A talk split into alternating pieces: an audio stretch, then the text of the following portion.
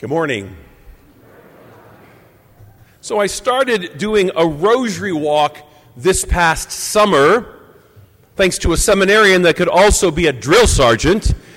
He prayed, we prayed all 20 decades of the rosary daily this summer as we walked. And because he's very physically fit, we did so fast.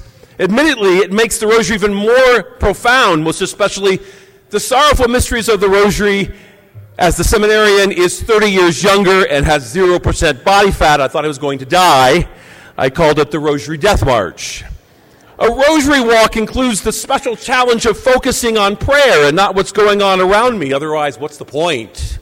As Jesus says in the Gospels, when you pray, do not babble on like the pagans, for they think they will be heard because of their many words. On that particular day, I was trying to focus on my Hail Marys when I was distracted by a man walking in front of me with a big, rambunctious puppy on the Monon Trail. I mean, it was big.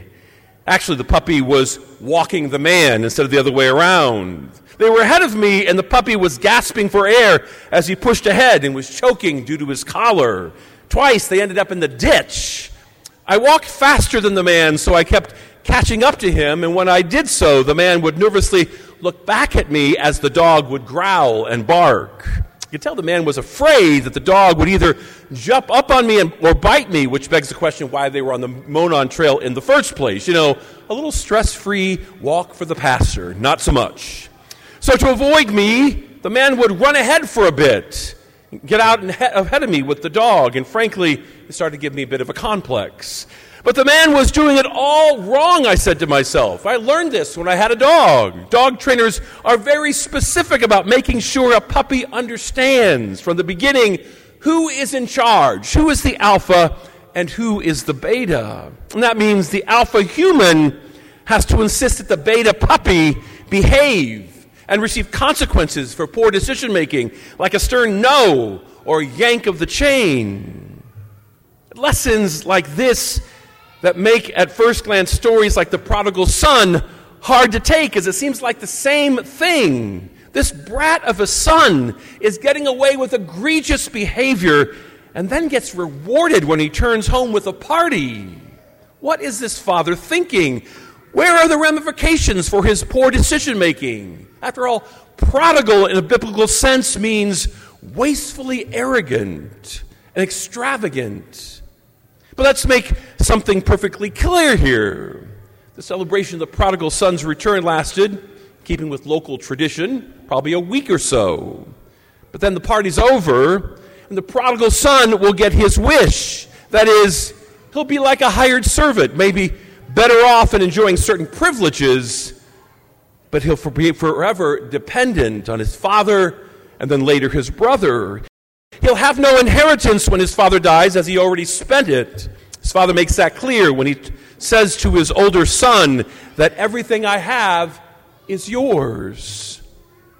Besides, at the particular moment in the story, the elder son wasn't looking about and worrying about the inheritance, though that would certainly most eventually come up. up. For the most, and for that moment, he was angry because he never got a party with his friends. In other words, when is it my turn? The parable hits close to home for a lot of people because it dredges up images of bad parenting of a rogue child or old sibling rivalries or inheritance arguments and the like, but that's not the point of the story. The parable reminds me of the parable of the workers in the vineyard, where the question is what's fair? The elder brother clearly has a long standing resentment, and perhaps justifiably so. And that he tries to turn his father against his younger brother. Look what he's done, is the essence of his remarks. How can you re- reward a man like this? It's very important to note that the father doesn't deny the sins of his son, he doesn't defend him either. Because this isn't the point of the celebration at all. What matters is that the father and prodigal son are putting all that behind them because that's how God deals with us when we sin and wander away from him, including the older brother who is so embittered. This reflects several Old Testament passages that Jesus' audience would recognize, like Isaiah 38, verse 17, you cast all my sins behind your back. Or Micah 7, 19, you will cast into the depths of the sea all our sins. Or Psalm 103, verse 12, as far as the east is from the west, so far does he remove our sins. And St. Paul says in the second reading today, see this, sees this the same reality in his own life. I have been mercifully treated. The problem with the prodigal son is that he is a sinner like all of us, but he's also a public sinner. Everyone knows and sees what he's done. It's quite embarrassing, really. Something we know all too, all too much about in the modern day, for we certainly love a scandal. And the Father, people fall down from grace so that we can shake our Pharisaic hands and our head and put our fingers out in disgust when someone gets caught. Never mind that this mentality makes us Pharisees as our sins are just more private in nature. Can't tell you how many people that God has asked me to sit with that became public sinners overnight, men and women who have committed indiscretions that have ended up on the news and some behind bars. It's truly a hard place from which to rebound. And often I even have to fight off the propensity to judge in my mind and to focus on being the face of Jesus to any sinner. All these things speak of a new beginning, a grace given to us by God, something that the devil hates. He would rather us have his thumb on the back of our heads, pushing our face in the mud where we belong, where we always remember the mistakes of our past. But Jesus insists that his return to his senses is still worth celebrating. This is the goal of the ministry of reconciliation that, that the priests are involved in when we have the sacrament of reconciliation. The father doesn't love his elder son any less than the younger. And what the elder son doesn't get is that he doesn't love him anymore as well. The elder son thinks he's entitled to be the favorite, he's earned it. Jesus, in this parable, makes it clear that that isn't the case.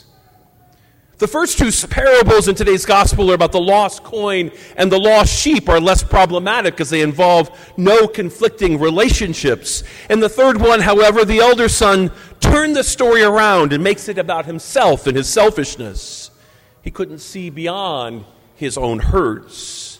But all three parables make the same point that there is more joy over one repentant sinner and that joy should also be our joy. That's why Christ came. So, one repentant sinner, be it public or private, is cause for rejoicing, not judgment. So, this is potentially about all of us, this parable, when we come to our senses and return to the Lord.